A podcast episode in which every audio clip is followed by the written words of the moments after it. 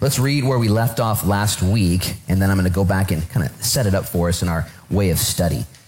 Verse 15 But let none of you suffer as a murderer, a thief, an evildoer, or as a busybody in other people's matters. Peter here writing to the church now, giving them practical instruction, speaking primarily about suffering and all the things that cause suffering and the generic suffering that happens because of Genesis 3 and the Adamic suffering because we're part of the kingdom here on earth and, and some of the worldly suffering that we go through. And here in verse 15, he says, But don't be one of those who suffers because you're a dum dum, murderer, thief, evil doing, being a busybody.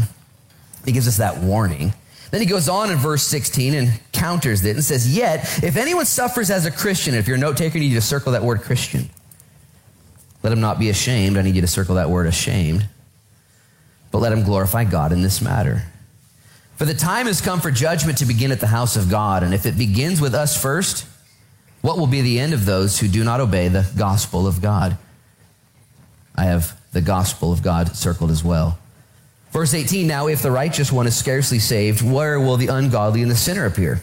Therefore, let those who suffer according to the will of God commit their souls to Him in doing good as to a faithful Creator. We've been talking about suffering for many, many weeks now. Peter is addressing a church living in Rome that is going through a country and a, a nation that is self destructing and that is finding itself with self destructive behavior and corruption and all kinds of chaos. And so he gives them instruction of what to do, what not to do during that time, something that we can relate to very easily. One of the things that we've learned here is that suffering is not an option, it's a promise. You can take it to the bank.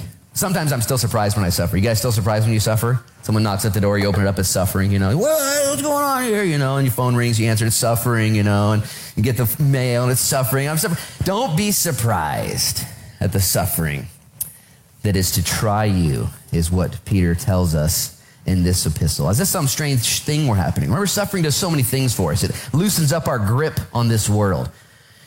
Produces a platform for us to shine and to show God's reality. Draws us near to Him. So many things happen when we suffer. I'm still surprised, but God says, man, a life without suffering is kind of boring, and God will order that for you. Here's the deal, though. There's a lot of different object to that reality. Like, oh, God must think I'm pretty strong. You know, oh, I can't handle this. And the reality is that sometimes God gives you so much that you can't handle it on your feet. You got to handle it on your knees. And you can't walk forward on your feet until you spend some time on your knees. Even before this began, I got on my knees in my office and just prayed. I was like, Lord, there's just so much going on. And I don't like to be in that condition where I'm, I'm forced to my knees because life is tough, but God is good. And yet, in that, we're allowed to then rise up knowing that we spent time on our knees. There's a verse that people kind of take out of context. I want you uh, to see it on the screen. It's 1 Corinthians 10 13. It says, No temptation has overtaken you, except such as common to man. But God is faithful, who will not allow you to be tempted beyond what you're able. But with the temptation will also make the way of escape, listen, that you may be able to bear it. It's kind of a confusing verse at the end. There's nothing that's going to come your way that's not common to mankind. Everybody suffers. That's what Paul's saying. Everybody suffers. You're going to go through your stuff just like somebody else is. And God's going to make a way for you to escape. How many guys are drawn to that word? Yeah, an escape hatch. Like you're getting suffered. Oh, there's an escape hatch. And you just jump right through it. And yet the very final words say not just to escape, but to bear it. God will make a way for you in your time of distress, duress, difficulty, sadness, sorrow, and sin to both escape it but also to endure it. Okay, this is important because some people call the church from time to time and ask for help. sometimes I wonder, what, what, what, can we do to help you? Well, I, I need this to end. I need this to stop. I need this to go away. I need my spouse to figure it out. I need my, my doctor to figure it out. I need my, my bill collector to figure it out. I need my, my thing to figure it out. And say, hey, we're going to pray for you. We're going to pray for you that you would find a way to bear it, that the Lord would work in you and do in you what he desires to do. Lots of reasons why we suffer, lots of reasons why we have trials. And Peter gives us specific instructions on how to navigate through life that we might bear up under it. That we might get through life suffering while we live. How many of you guys are living still? Everybody living? Raise your hands. Okay, non name service. Okay, me and Doug. A bunch of people living here. And listen, here's the deal though. Look at verse 15. He says, if you're going to suffer, make sure it's not because you're a dum dum. But let none of you suffer as a murderer, a thief, an evildoer, or a busybody in other people's matters. Sometimes when we suffer, it's not their fault, it's not her fault, it's not his fault, it's my fault. It's me standing in the need of prayer. And Peter, I love his heart because he is able to give instruction to the church and say, watch out for these people, watch out for those people, watch out for this thing, watch out for that, that sin, watch out for that struggle over here. But also make sure that you're not actually causing the pain and suffering because of the foolish decisions that you're making. And as a pastor, I really don't like preaching about sin. I don't like talking about sin. I don't like making people feel bad about their sin. I kind of, I'm a people pleaser. I want everyone to be happy. I'm the life of the party, you know, and yet that's why I like the word of God. Because when you study the whole counsel of God's word, it gives you two sides of the coin. It gives you God's grace and God's love on one side. Isn't that awesome? Man, God loves you. He loves you so much that he sent his only son to die for you. He loves you so much that he causes all things to be working together in your good. He causes you, he loves you so much. The Bible actually says his thoughts towards you are innumerable. Psalm 139. You can't even count how many thoughts God has. The Old Testament tells us that God actually has a bottle and he catches your tears and puts a cork on it and keeps them. They're so precious to him. Some of you got more tears than others, and God's catching them all. God loves you so much. The Bible actually says that you're the apple of his eye. And that's one side, and a lot of churches teach that truth, and it's important that your understanding of God's love. But it also talks about God's truth. As a matter of fact, in John chapter 1, it says, When Jesus came, he came full of grace and Starts with T, rhymes with Ruth. Truth. He came with grace and, I'm going to say it again, truth. And here, here Peter says, hey, make sure when you're suffering, you're, it's not because you're being dumb. I said something insensitive, but I believe accurate last week. That a lot of the suffering we find ourselves with isn't because of the government's fault or because your parents' fault or because of the system's fault. It's because we're lazy. It's because we're sinful, we're rebellious, we're foolish. We won't own our own stuff. We're not doing the work, we're not putting it in. And you have to be able to ask yourself, why am I suffering right now? What's going on here? Whose fault is it? And there's grace and there's love, but there's also the truth. And the truth is, we've all sinned and fallen short of the glory of God, right? Truth is, our hearts are deceitful. Truth is, our hearts are wicked. Truth is, our sins are innumerable. The truth is, even our best days are tainted with sin. And the Bible says that even our best efforts are like filthy rags. We're all rebels. We're all like sheep having gone astray. How many of you guys relate to sheep? God calls us sheep. It's kind of cool. Like they're cute. Eh, you know. And, and, maybe it's the illustration because it's more about the shepherd. Like, I'm the shepherd, you know, and you're the sheep. But he could have called himself like the dog whisperer, you know. I'm the dog whisperer and you guys are my dogs. Like I would have been like that would have been cool. Dogs are cool. Dogs do stuff. They get trained. I mean, dogs can. Man, you can you can teach your dog to actually cook meals for you if you get the right kind of dog and stuff. And like, but a sheep, God's like, nah, you're like sheep. I'm the shepherd, and you guys are sheep. Okay, sheep are defenseless. Okay, they can't defend themselves. Bah. You know, they're dumb. You can't really train them to do anything. As a matter of fact, if a sheep goes out of the line of sight of the shepherd, just right over the hill, ah, you know, no idea where it's at. Man, you can take your dog to Agate Beach and go to Texas, it'll find you. You know what I'm saying? Like, your dog's like, get out of my way. A sheep is donezo. Man, sheepies finding stuff they shouldn't eat. This looks good, made me sick last time. Think I'll try it again. You know, going for it. Sheep. Bible says that the shepherd has a rod and a staff. You know, a staff for guidance and a rod for correction. Both are for the sheep. And I relate to sheep. I'm glad God calls us the sheep of his hand. And he calls himself the shepherd. It's a, it's a wonderful picture. It would be a Middle Eastern understanding in that day, but I think that there's some real validity to it. As a matter of fact, there, uh, Esai, Pastor Esai in the back sent me a video of a sheep that I kind of related to. I watched this yesterday. I thought it was an actual video of myself. Go ahead and play this. Let's watch this together. That's me on the left. Look at this poor sheep getting rescued. Oh, look at that. Just rescued by that shepherd. Yeah. Oh! Oh! Play. What? Come on, guy. Let's see that in slow motion. Let's uh, watch. Just watch it. It's gonna play it again.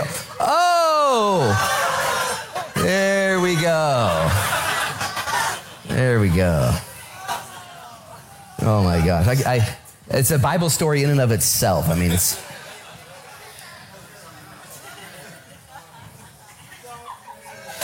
Is it on again? Is it on again? Oh, so yeah, you can take that down. You can take that down. That's verse 15. Verse 15, but let none of you suffer as a murderer, a thief, an evildoer, or a busybody in other people's matters. When I saw that video last night, man, I laughed and yelled louder than I should have. Man, it was funny stuff. And I got my kids like, guys, check this out. This is me in high school. This is great. Watch this, you know, and hear him jumping out of the one ditch and into the next. And that's what we do as sheep. God rescues us and we find ourselves going down the wrong path. And it says in verse 15, make sure you guys aren't doing these things because these things will bring suffering to you. And as I mentioned, I don't like talking about sin, but when the Bible brings up sin, when the Bible brings up truth, when the Bible brings up grace, I want to make sure that God has his way with us. Numbers chapter 32, verse 23 actually tells us be sure that your sins will find you out. There's something insidious about sin, and that it convinces you that it's not going to harm you that nobody knows, that it's not a big deal. There's all these rationales. We've all fallen for that bait and switch. And yet, throughout the scriptures, there are principles that say, no, no, this will actually produce fruit. There's another verse, not just Numbers 32, but Galatians 6. It says, God is not mocked. You will reap what you sow. Okay? That principle of reaping and sowing is actually a promise. And let me just speak to the ones here who are fighting well and doing good and wondering where the harvest is. Keep doing the right thing. Keep memorizing scripture. Keep repenting of sin. Keep plowing rows of righteousness. Keep doing it. Yeah, but it's not working. I'm lonely and it's not bearing any fruit. Keep doing it. It will show up with fruitfulness. I promise you. And yet there's another group of people who are dabbling with certain things. Peter says murder, thievery, evil doing, and being a busybody. Those are his four he lists. There's many more verses in the scriptures that talk about sin. And he says, don't, don't suffer from those things. In other words, when you do those things, they will bring about a, a, a term of suffering. A harvest, my pastor used to say that a lot of people plant seeds of the flesh, wild oats. And they plant them and then they pray for a crop failure. You ever do that before? it doesn't work that way. You will reap what you sow. My pastor went on to teach me that if you have sowed some seeds of corruption, and you're praying for a crop failure, you don't need to wait to immediately sow seeds of righteousness. You can repent today and begin today immediately to sow seeds of righteousness, repentance, seeking the Lord, doing the things that please him and honor him. And the reality is is sometimes your suffering is your own dang fault. And you need to repent, you need to get after it. Don't be lazy, don't make excuses, don't settle, put the work in. And in, in Christian ministry and in counseling, sometimes we find ourselves meeting with people that their worlds are turned upside down. The Bible tells us to be compassionate and merciful. And as we help people navigate and identify the things that have happened in their life, I believe God would have us to learn lessons. And even today, let there be a warning to, to the person out there who needs to, just, what am I doing? What am I doing? Sin will always take you further than you want to go. It will always keep you longer than you want to stay. And it will always cost you more than you're prepared to pay. Learn these principles, teach them to others. Remind yourself listen, and don't be surprised when you get the check in the mail, or should I say, the bill. I still remember my first credit card. Man, that was an awesome experience. Got to Southern Oregon University as a 19 year old kid you walk onto the campus and they start handing you stuff. Here's this, here's this, and you get an application for your credit card. It's amazing. It's just a great day. And like, oh, I'll fill this out, you know, and you fill it out to get like a frisbee or something. And pretty soon you get the credit card in the mail, and there it is. And you know, and your $500 spending limit. That's the max they give these, you know, 19 year old idiots like me. And I remember I went to Lowdown Board Sports. It was amazing. Went to the board shop, snowboard, and I, I bought bindings, and I bought boots, and I bought a jacket. I remember I put them on the counter. I had no money, and I had all, all this stuff, and I handed them the credit card. And the guy grabbed it and swiped it. I thought for sure the cops were going to show up and this is it, this is it, this is where to, but it worked. Signed the paper and I walked out with a bunch of swag without paying anything for it, man. Right? That's how it felt. I just kept spending and kept spending and got a bill in the mail. Throw that bill away, man. Is that what you did too? I threw that bill far. I don't know where that bill went. And pretty soon, you know, and then anyways, you know the story pretty soon. Anyways, you, you know, do you know the story? Man, you guys, you know the story. Anyways, it's like sin. It's like sin. There always is going to be an invoice that comes in the mail. So Peter tells us make sure that when you're suffering, it's not for those reasons. There's also suffering that comes from this world because the world's broken. We've been talking about that. Everyone who lives in this world, whether you're doing unrighteous things or not, you're going to suffer. This is a surprise for some people. You're actually doing the right thing and you live in a world that's cursed and you're loving your family, you're serving your employer, you're faithful to your nation, you're doing all that, and all of a sudden, property taxes or, or something else happens to you, you know, and you're suffering in one way, shape, or another, or the doctor bill comes. I think of Joseph. Joseph was a good man. God gave him a call in his life. He was anointed, he had favor of the Lord, and instantly he found himself suffering. His dad was mean to him and told him to shut up and quit talking about stuff. And then his brothers were mean to him and they sold him into slavery and he was betrayed. And, and then his employer, Potiphar's wife was mean to him. And then he got put in jail and his buddies in jail were mean to him. And then the, the ruler of Pharaoh got to put him in, in charge for 14 years. And anybody could have said, man, what's going on here? And yet God, even in his trials and suffering, was working out his full purpose and what God had intended for him. Don't forget sometimes this world has been promised to you and I to be difficult.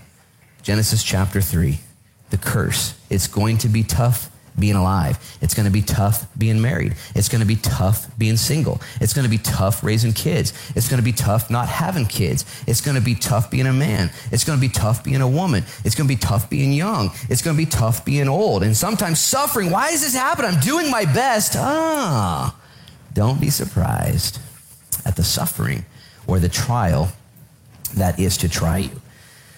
Life's full of suffering. Life on this earth can be cruel. One thing that I've reminded myself many times and others as well is God is good and life is tough. Don't confuse the two. Usually that's necessary to repeat that in times of deep sorrow.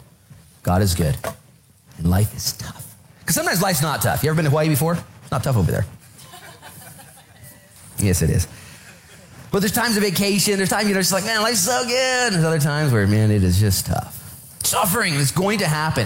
And I say all that by way of kind of recap, and I want to draw your attention now to verse 16.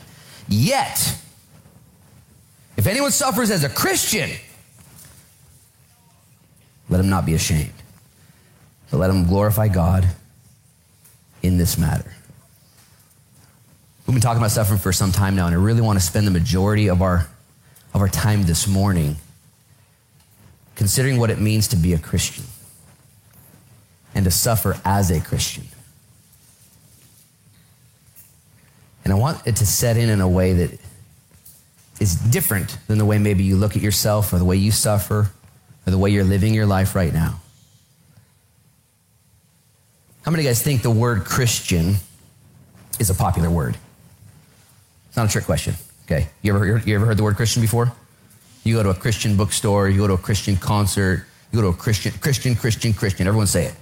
Christian, Christian. See, y'all saying it today. It's popular.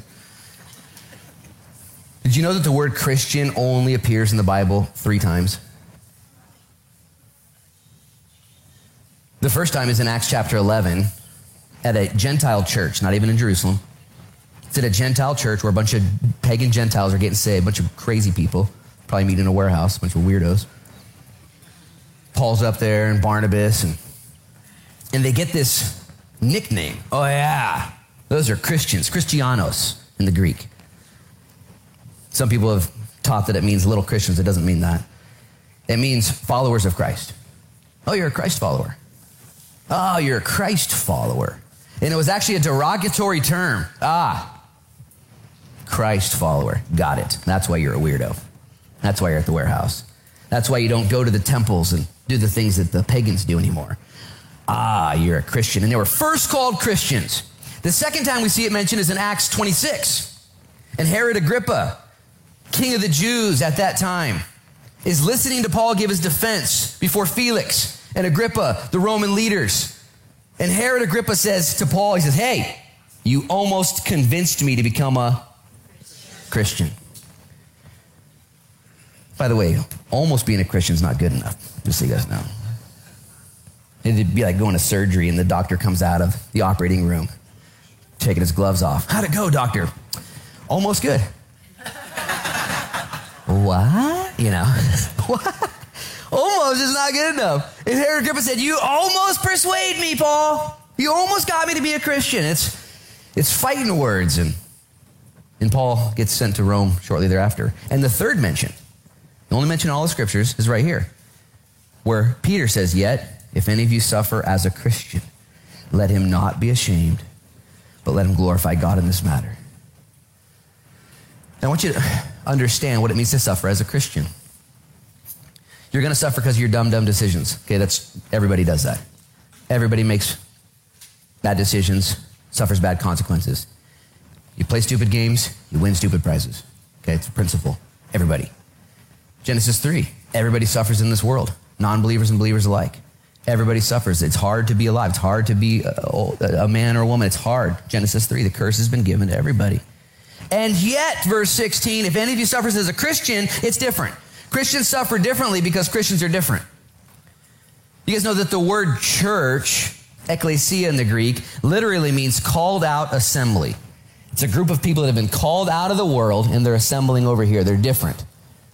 Jesus was the first person in the New Testament to use the word church in Matthew 16. And he called out Peter and the boys. Peter, who's writing this, the church, he said, You are the church, the ecclesia. When Peter identified that Jesus was the Christ, the Son of the living God. By the way, context is king, how all this is happening, and the context is king in today's passage as well. When Jesus called out Peter and the boys and said, I'm going to start building a church right now, a different people group, it was actually in the northern region of Israel, pagan land, okay? Right near Portland. You know what I'm saying? It was in a weird, it was not like in, you know, Bible study country. It was, it was way up there. And that's where Jesus says, okay, there's a difference there's a difference. The church is different. And if you're part of the church, if you're a Christian, you're going to suffer differently because the church is different. I need that to settle in. I feel different all the time. I just do. When I go to the store, I feel different. When I coach, when I go to the high school, when I go to college, just when I, when I visit, when I drive, I just feel different. I don't know what you do. I feel like I just feel, I don't think I don't, I don't feel like I fit in. And that is a gift from God if you're part of the church, the ecclesia, the called out group. And yet, within being different is a call to suffer unashamedly and give God glory. To not be ashamed of being different, to not be ashamed of being part of the church to not be ashamed in today's culture, 2021, any more than they were ashamed in that culture 2,000 years ago. And Peter says, Oh, you're a Christian now? Okay. You're going to suffer. They're going to look at you differently. They're going to make fun of you because you don't do the things that the Romans do. You don't participate in the same debauchery and chaos and carnality. You have a standard and a moral compass and directives and instructions that come from the Bible. You don't honor all of the deities now here in Rome that we demand that you honor. And because of that, you're going to suffer. And so Peter says, don't be ashamed of that. Don't be ashamed of standing for righteousness, standing for morality, standing for truth, even if it brings about suffering. And this is what we need to hear in our day as we study what they heard in their day, because there is a temptation and a proclivity as a Christian to be ashamed of being a Christian. Is there not a temptation to be ashamed of being a Christian? Peter was asked in the garden there or in the, the temple precincts, Aren't you a Christian? Aren't you one of his? Aren't you one of his? This is Peter! And Peter denied not once, twice, but thrice. No, no, I got, no, not me. Wrong guy. And Peter learned a lesson that day and would go on then and decades later write a book and say, guys, when you're suffering, don't be ashamed. Don't be ashamed. I remember growing up in Richfield, Minnesota for a couple years. And I, I, just remember as a family, we'd go to church every Sunday. My mom and dad were uh, taking us to a church there that kind of didn't meet in a warehouse. I think they had a real building. So we put on slacks and dress sheets, uh, shirts and stuff. And, and I remember coming home one Sunday. I was wearing my nice pants and this nice shirt, and my friends came running over and said, "Hey, Luke, you want to play? Whoa, what are you wearing that for, bro?" And I was like, "Uh, just went to the grocery store, man." you know, and I wanted, I didn't want anybody to know that I was a Christian. I just remember that as a little kid, being shamed. It probably wasn't necessarily for what I believed. I'm going to be honest. I thought about this last night. It wasn't so because of the doctrine and theology that I held near and dear to my heart, but it was because of the duplicitous lifestyle that I was living. These kids knew I wasn't a Christian at the, at the, at the park and at their house. I was, I was a cuckoo little kid. But I just remember being ashamed of being a Christian.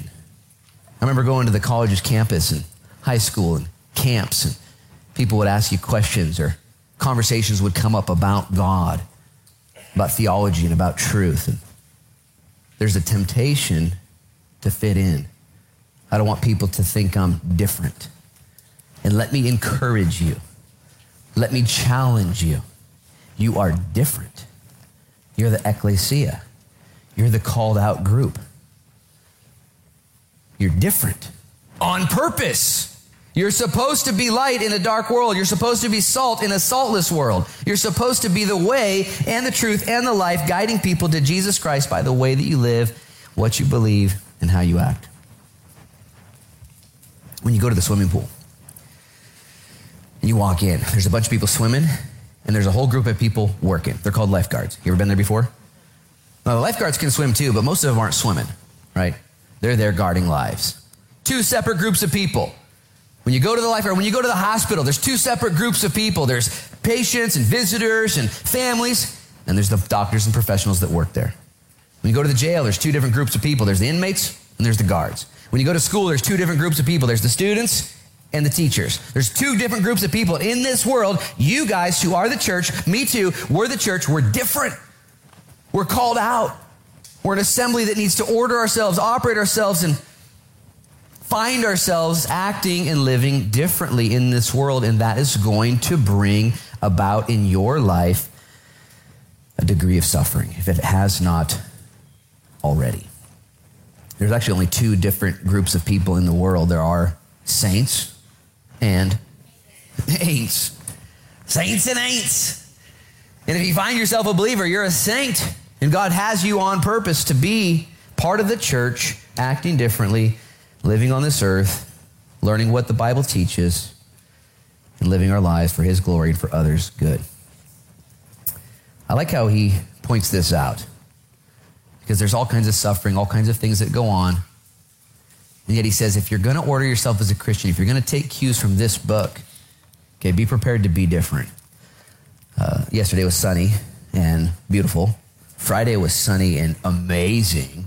Okay, got super sunburned, so I stayed inside the house all day yesterday. But my son Noah, he's sitting in the back there. He was on the back deck yesterday and kind of just sitting in the sun. And I, I saw an opportunity. He was just sitting there, kind of just chilling. And so I went and grabbed his Bible and I brought it out to him and I had it open to First Peter or First Timothy. I said, "Hey, read First Timothy while you're sitting here." And he looked at me and, like any good 13 year old son, said, "Why?" You know. And I said, "Just read it. It's good for you." And so he began to read First Timothy, and he read all of First Timothy, and then he went on to read all of Second Timothy just sitting there. It was so cool. And I was walking around. I came outside during this, and he's like, Dad, man, if Paul were to say some of the things that he said then today, he'd get in so much trouble, you know. And I was like, no doubt, bro. You know, like, man, just telling Timothy, what's up with the what's up? And here's my son reading that, and I began to think about it. I was like, you know what? Paul actually would get in trouble nowadays for saying the things he said in the book. Okay? He got in trouble in those days too. 64 AD, they took a sword and cut his head off. 65 AD, they took Peter and they crucified him on a cross upside down. For the things that they believed, the things that they reported, the things that they lived for. The things that we believe and the things that we report are not going to make us popular. They're actually going to put us in opposition to the way the world is going. Now, most some of you guys get this. Some of you are super good at offending people. You're super good at being belligerent, super good at messing with other. You know, some of you are really, really good at that. Others need a little bit of a pep talk to kind of get on that boat. I would remind you that verse 15 says, "Don't suffer for being a busybody," which literally means messing with people. Okay. So, what I'm about to say in these next couple minutes that we have together about what it means to be a Christian, what it means to stand firm in the truth, to be one who would be considered, like Paul or Peter, offensive to the culture. Okay, there's a difference between getting on your soapbox, you know, and with the bullhorn and getting in people's face and picking fights and rioting and doing it your way. Jesus is our master example of both being love and truth. See, Jesus stood for the truth. He didn't water down the truth. He didn't pull any punches. But at the same time, he let people, listen, make their own decisions. Matter of fact, I'm going to say it so simply. You need to understand this. There are saints and there are saints submit to this book. Saints follow this book. Saints believe in this book. Saints obey this book. Saints read this book. Saints need this book. Ain'ts, you can do whatever you want. You can do whatever you want. If you're an ain't, you can do whatever you want. You can think whatever you want. You can believe whatever you want. You can act however you want. Listen, here's the problem though. It doesn't make it true though. You can still do it. I have no control over you. You have no su- submission to God. You haven't given your life to God. You can do, act, and believe anything you want if you're a ain't. It's kind of hard for some Christians to accept that. And yet Jesus walked on the earth, taught the truth, assembled his disciples, assembled his followers, assembled those who were allegiant to him, and he found himself dividing between sons and fathers, between daughters and mothers. We read that in Matthew chapter 10. Said, I didn't come to bring peace, I came to bring a sword. There's going to be a division, there's going to be a difference. And so, check this out. Paul's not saying, no, Peter's not saying avoid suffering as a Christian. He's setting us up saying, if you suffer because you're a Christian, don't be ashamed. That's a word that somebody just needs to chew on the rest of your life. As your spouse or your parents or your kids or your friends make fun of you, distance themselves from you. Oh, you, are a Christian now? It's weird. You believe the Bible? It's weird. Don't be ashamed. I'm going to give you guys a few thoughts that will help you to not be ashamed for suffering for Christ. Number one, you can write this down. You can trust the Bible. This is the book that we listen to, the book that we learn from, the book that we obey. Other people get the freedom to write their own narratives and do their own things. They can make up their own rules. Doesn't make it right, doesn't make it true, doesn't make it good. We submit to this book. Some people will make fun of you for that. Did you know that the Bible is one quarter or one third prophecy? That is, that there's one third to one quarter of the entirety of the Bible is prophecy. That is predictions of what is going to happen. That is predictions of things that haven't happened written down and then they have happened. As a matter of fact, they estimate 2,500 different prophecies throughout the entirety of the Bible. 2,000 of those prophecies have already been fulfilled perfectly without any error. Let me just say, if you're going to follow a book, follow a book that predicts the future without error. Okay, that's the right book you want to follow. No book should ever be written with predictions being made unless it is God writing that book with predictions being made that will then verify the validity of who writes it and what it says. Okay, you can take this book to the bank. There will be a temptation to be ashamed. People will reject you. People will mock you. But if you're wondering what to look for by way of direction, pick a book that has predictions that have come true. Number two, write this down. Not only can you trust the Bible, number two, the Bible is offensive. Okay, it's going to ruffle some feathers. It's going to offend some people. I was going to put this on Facebook last night, but I don't want to be offensive. But if you haven't been offended by the Bible, you're not reading it right. There's some pages, there's some scriptures, there's some stories where you and your flesh like, eh, I don't know if I like that. I don't know if I understand that. I don't know if I agree with that. Okay, if you haven't been offended by the Bible, you're not reading it right because the Bible is not designed to affirm you, it is designed to offend you. Okay, the Bible, I'll use a different word. The Bible is not designed to affirm you as you are, but to conform you into the image of God who has sent his son to die for you. The Bible renews our minds, it transforms us into his image. Romans chapter 12, verses 1 and 2 says, Don't be conformed to this world, but be transformed by the renewing of your mind. As a matter of fact, I've learned this to be true in my own life. When I don't read the Bible, if I'm not interested in the Bible, if I don't have a hunger for the Bible, it's because I don't want to be conformed to the Bible. I want to do it my way. I don't want to be challenged. And that's a problem. And so when I read the Bible, I say, okay, Lord, let's go. Get after it. Don't affirm me. Tell me I'm right where I'm at. No.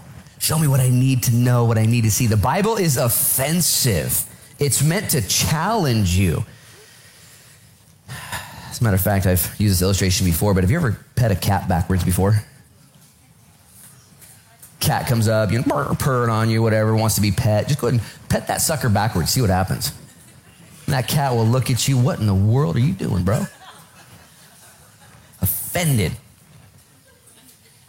Hold that cat, petting it backwards. The best way to remedy the situation is to turn the cat around.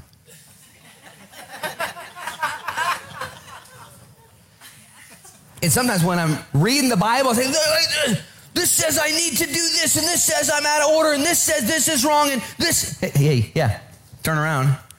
Turn your life around. Turn around.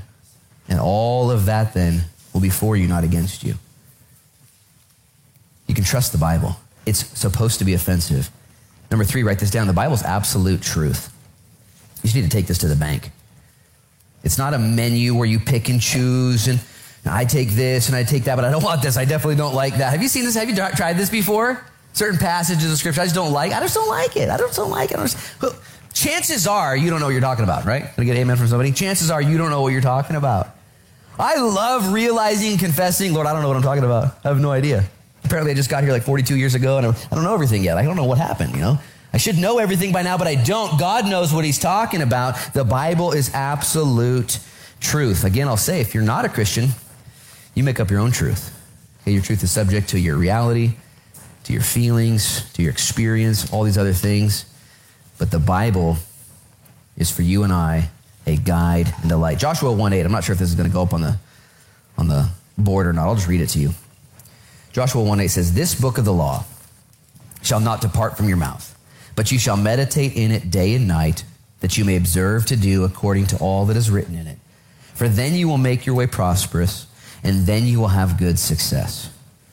Peter is telling you and I if you suffer as a Christian, specifically, your suffering is linked to your Christian foundation. Oh, you're a Christian? Oh, you don't believe in evolution? Oh, you don't believe in fornication? Oh, you don't believe in all these other areas that we have come to have in our lives? You don't believe in this identity? You don't, oh, you don't believe in that? Okay, guess what? Suffering's coming at you. You're going to find yourself different.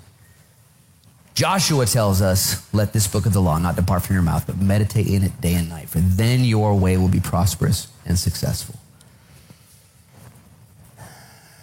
The reality is, this is a word for Peter's audience then, and I think it's so timely now, that when the days get darker, okay, Christians need to get brighter. Just think about our culture right now, what's going on. Is it getting darker? I mean, is it crazy? Is it getting kooky out there? So kooky. I mean, it's the, I can't even like, yeah, I, I, read headlines. I'm like, I don't even believe that. They can't, there's no way it's that kooky. There's no way people are actually doing that. There's no way people are actually thinking that. This is so crazy. And as it gets darker, Christians need to be brighter. Will that bring suffering to me, Pastor Luke? Yes. Will that make me look different than the rest of the world? Yes. Will I be tempted to be ashamed of the gospel of Jesus Christ? The answer is yes, you will be tempted, but you are not to be ashamed of the gospel of Jesus Christ. For it is the power of God unto salvation.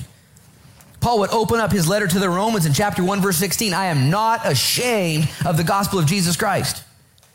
Paul would be beat up in every town he went to. Paul would be made fun of. In the book of Acts, chapter 17, Paul is preaching in Athens, Greece, and they're calling him a babbling seed picker.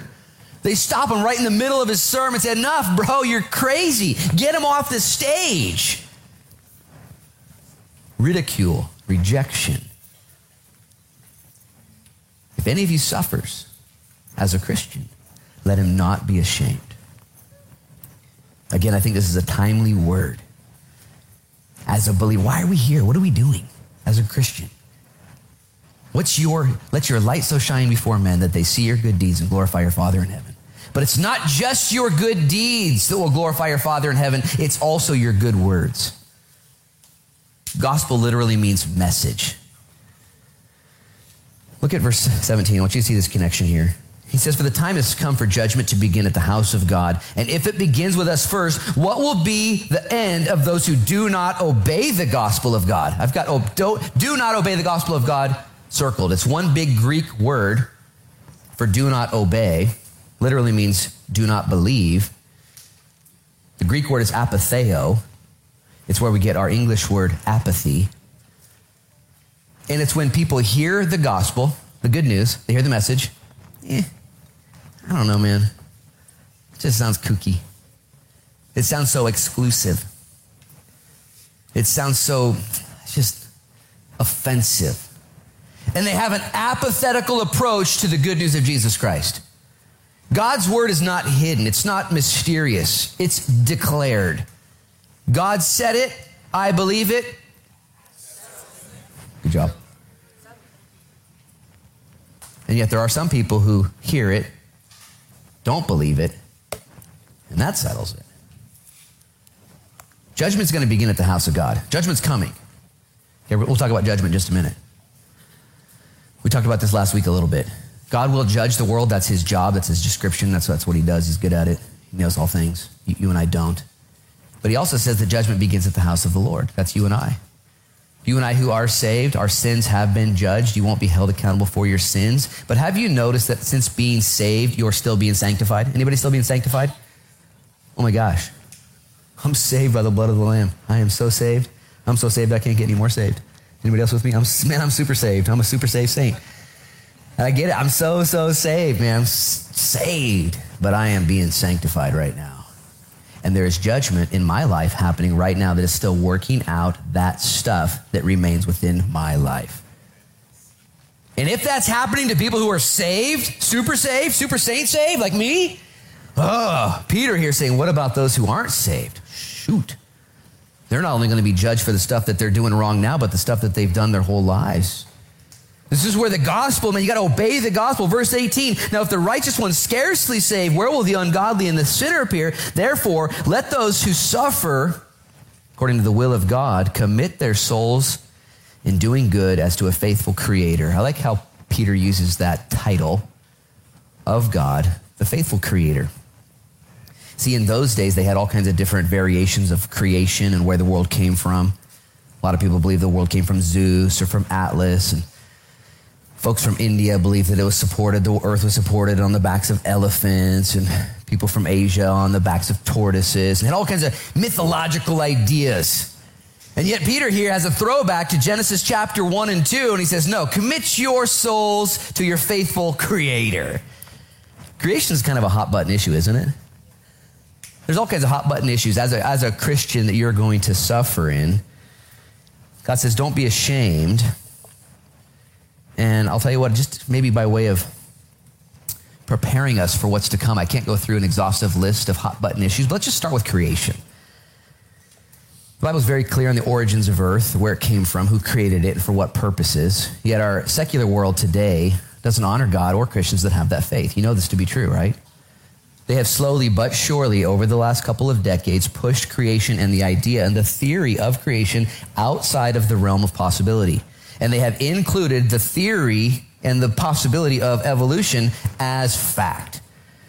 And yet God goes on record in Genesis. I'm going to read it to you. This is crazy, just in case you guys got lost. We'll start at the beginning, okay, just in case anybody's. In the beginning, God created the heavens and the earth. Now, my Bible doesn't say, any questions? Doesn't say that, but but maybe. I mean, give me a break, right? How are you going to start the book with such an offense? So offensive. In the beginning, God created the heavens and the earth. Now, if you're a believer here today, you are going to be persecuted for believing Genesis 1 1. You're going to, in the secular environment, you're going to on the school campus, you're going to be wherever you're at, you're going to be tempted to be ashamed of believing the very first verse of the Bible. A lot of people who are Christians, super saints, super saved saints here, don't actually take this doctrine seriously. Well, it's not that big a deal. We all know that the earth is billions and billions of years old, and science has proven that out. And we, maybe it's allegory. Maybe that's what's going on. It's not necessarily a salvatory doctrine. That is a doctrine that hinges on salvation. Can I just remind you? It's verse one. I mean, if you're going to start arguing with the Bible at verse one, I'm just saying. Maybe verse one would be the verse you say, Look, God said it. I believe it. That settles it. Friday, I was at the Otter Rock with Paul and Tara Riley and their boys, and my family were just hanging out the cove there. And we were just tripping about the ocean. At one point, we were just looking out, and we couldn't see any of our kids. They'd all disappeared, so maybe we were looking for our kids, but uh, I'm just kidding. Most of them were still there. And we just, I just look at the ocean. I was like, Paul, look at this ocean, dude. Like, we can't even see very far. Like, as far as we can see, and it's all just teeming with life. And even if you go 20 or 50 or 100 miles off our shore, it's nothing compared to the vast expanse of ocean and all the life that's in there. And God just made that. Then we begin talking about the cosmos and the universe. Did you know that there are as, check this out. Trip out. Sit down. Okay, everyone sit down. Wait, you're sitting. Did you know that there are as many suns in the universe as there is sand at Otter Rock? And not just Otter Rock, but as much sand as there is on planet Earth. Now just trip out for a minute. I know you're all sitting. For every cup of sand, every backhoe full of sand, every dump truck full of sand. Those are all stars, if you would. There are more. Actually, Paul brought it up and mentioned, he said, I'm not sure if that's true. I did some internet research last night. There are more stars, more suns in the universe than there are grains of sand on the earth. And here's my conclusion if you believe that all of that matter and substance and creation came from nothing, you're an idiot. Is that offensive? I mean, think about it. What? In the Greek, idiot means untrained. Okay, means you, you're not even thinking. You're not even thinking. It came from nothing. That that doesn't. Anyways, moving on. Creation. It's a hot button issue. Okay, number one, you can write. I'm only going to go through four things and we're done. I got I got to speed through these other ones. They're even more controversial, so that'll be good for us to get out of here. He's the creator of all things. That's what it says right here. Let's just stay in the text. It also says that the judgment is coming. Okay, a lot of people don't like that. You ever had somebody that finds out you're a Christian? Oh, so you believe in hell? Uh, yeah, it's not my idea. It's in the book. I don't know. I didn't make it up. It's I just read the story. You know. Oh yeah. Well, how, if you have a loving God, how can He send people to an eternal hell? Uh, you know. You ever had that question? Maybe asked to you, or maybe you're just thinking it through and you're having a you know, cup of strong coffee and you have that thought. Like, how does this work? Listen, here's the deal. Every single person is born on their way to hell. That's the truth. We're born spiritually dead, separated from God at birth, sinful in nature, and then we prove it sinfully by choice. Everyone is destined to hell, and so God interrupted that and sent his only son to earth to die on the cross in our place and to save us from hell. That's the truth, is that Jesus intervened and stretched his arms out and said, No one's going to hell unless you step over my dead body. That's the truth. Judgment, it's coming because we're all messed up. We're born messed up, sinful by nature, and then we mess up throughout our lives. No matter how many laws people pass, no matter what legislation happens, no matter how good it is, there'll never be a utopia on planet Earth. We haven't ever done it. You would think by 2021, internet speeds are so fast that we'd finally be at peace with everyone, right? Where does war and crime and chaos come from? Your hearts. Why is God sending people to hell? God's not, God's rescuing people from hell. You need to understand this as a Christian when you suffer, not to be ashamed of the creation that God says is mine. Hey, don't be ashamed of that. Glorify God in what He's done. Study science in the earth, which all points back to Him. Don't be ashamed at the idea that God's going to hold the world accountable that God's going to judge this world, but that God has been so patient. Peter tells us that. Why hasn't God returned yet? Because he's patient, he's long suffering, willing that none should perish. As believers, you need to be ready for this and don't be ashamed. Not only is he the creator of all things, his judgment is coming to all things. Do you know that he's the ruler of all things? Okay, he gets to make the rules. This is, by the way, important. As Christians, you know this. He makes the rules, he decides what's right, he decides what's wrong. The rest of the world, they get to make up their own rules. You ever played a board game before at someone's house? And things start to get crazy. And all of a sudden, somebody pulls out the rule book.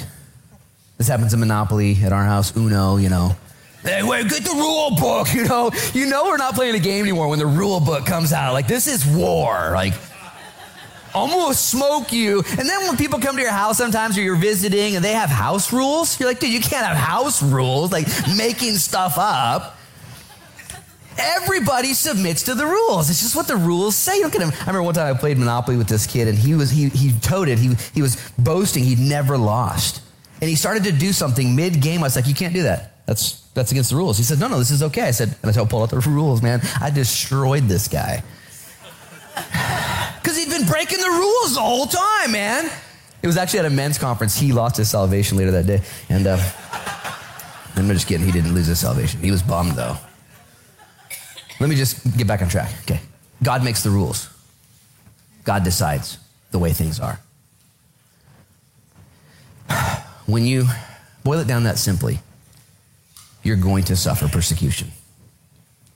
Okay, the Bible's very clear about what's going on in our society. Our society right now is changing rules, breaking rules, bending rules, inventing new rules, counter counter counter counterintuitive rules. Jesus was asked one time about marriage. Mark chapter 10. And Jesus said, I'll quote him, Mark chapter 10. He said, From the beginning, God created man and woman. How many genders? Two.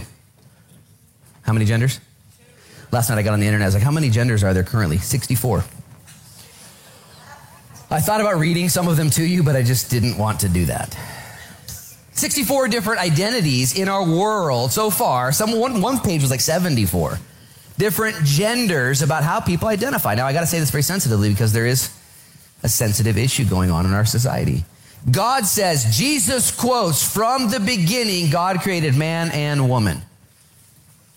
He went on to say, for this reason, a man shall leave his father and mother, and the two shall cleave to one another. Okay?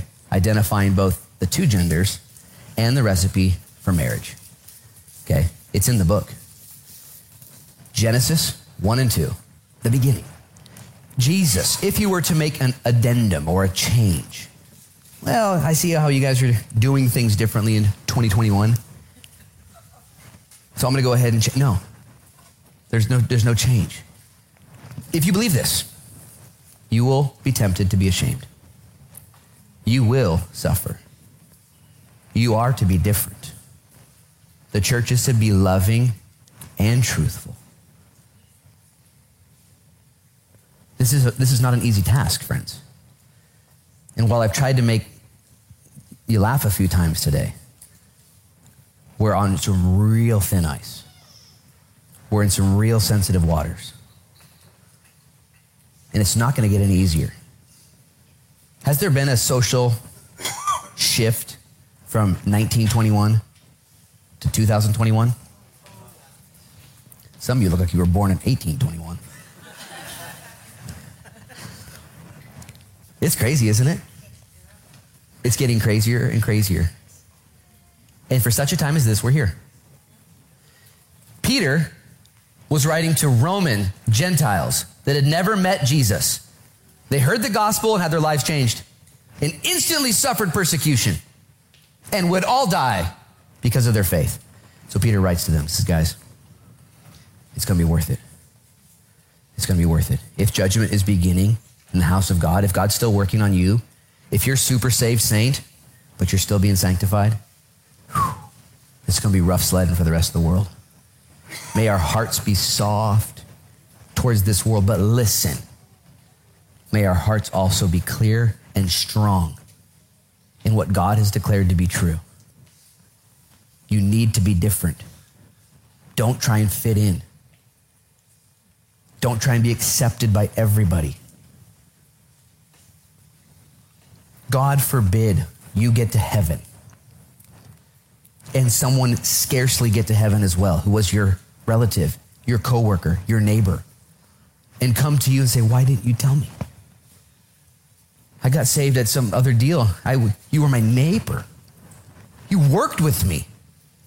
Why didn't you tell me the truth? I, didn't want to ruffle your feathers. I didn't want to unnecessarily offend you. I didn't want you to think I was judgmental. Guys, the Bible teaches truths in tension, okay? There are seemingly opposing truths. Judge not lest you be judged. Well, I can't judge you. I can't judge you, you know? Same passage. You can identify a tree by its fruit. How's that? Because you know. You know the truth. You're not a dummy. And may the Lord give us temperance, wisdom, and grace. But I feel, maybe it's just for me, that this message, this portion, these verses in context are for Luke Frechette to let my light be brighter. Maybe it's just my heart. So I know when I go to the gym. So I know when I go to Fred Meyer's, when I go to Safeway, when I go to where I go, I'm sent. I'm a Christian. I believe differently. By the way, I already mentioned it's not your message. You know that, right? These aren't your ideas. There's such freedom in that. It's not your idea. You didn't make this up. Paul said in Acts chapter 20, I did not shun to declare to you the whole counsel of God. But I declared to you all those things which are helpful the good, the bad, and the ugly. It's God's story. It's God's deal. Chapter 5. Just kidding.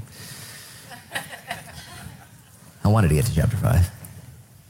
Guys, would you pray with me? Lord, I thank you in Jesus' name that you are sovereign, that you are the judge, that you're the creator of all things. Lord, that you're the rule maker. You make the rules. You do. Mankind can make up whatever story they want. My heart can lead me astray and make up whatever story I want, and yet you are faithful. Even when we are faithless, you remain faithful. You are true. You are right. And we desire, Lord, to know you and know your word. Father, I pray in Jesus' name for a divine anointing that we would be the church, we would be different Lord, we would be different. Jesus said in John 13 that we would be different by our love. He would know that we're real. We're disciples by our love for one another. So loving. But we also know that tension that we, we have a rule book. We have a standard. We have a truth. We have declarations of a creator God who spoke in all things were. Lord, I, I need to repent this morning for watering down my life and playing my cards carefully and not wanting to offend or upset or not wanting to wear my lifeguard jersey all the time. But I just apologize in Jesus' name. And maybe you're here this morning or you're at home watching and you say, you know what, I just need to I need to not be ashamed of the gospel of Jesus Christ. If that's you, would you just nod and say, I don't want to be ashamed of the gospel? Lord, I don't want to be ashamed. My neighbors, my friends, my coworkers, they need to see the gospel in me. They need to hear the gospel from me. Would you anoint us and bless us, Lord? Give us temperance and patience. Peter was killed. Paul was killed. Jesus was killed. Help us not to be afraid of rejection and death. We love you so much, Lord. We do need you to guide us and lead us. We pray mercy on our country. Mercy, Lord. We pray for the church. We pray for a revival. I pray that revival would start right now in this church, Lord, right here with the Christians, that we would be made, Lord, new again. We'd have a greater hunger for your word, a greater desire to live godly, a greater desire to serve, a greater desire to let our lives, Lord, be your lives. Forgive us for being so worldly. And I pray, Lord, that you would open up blind eyes, that there would be revival in Lincoln County. Lord, would you save many people alive? Do a work, we pray. Again, give us love and truth, that balance. In Jesus' name we pray. And everybody said, Amen, amen and amen. God bless you guys.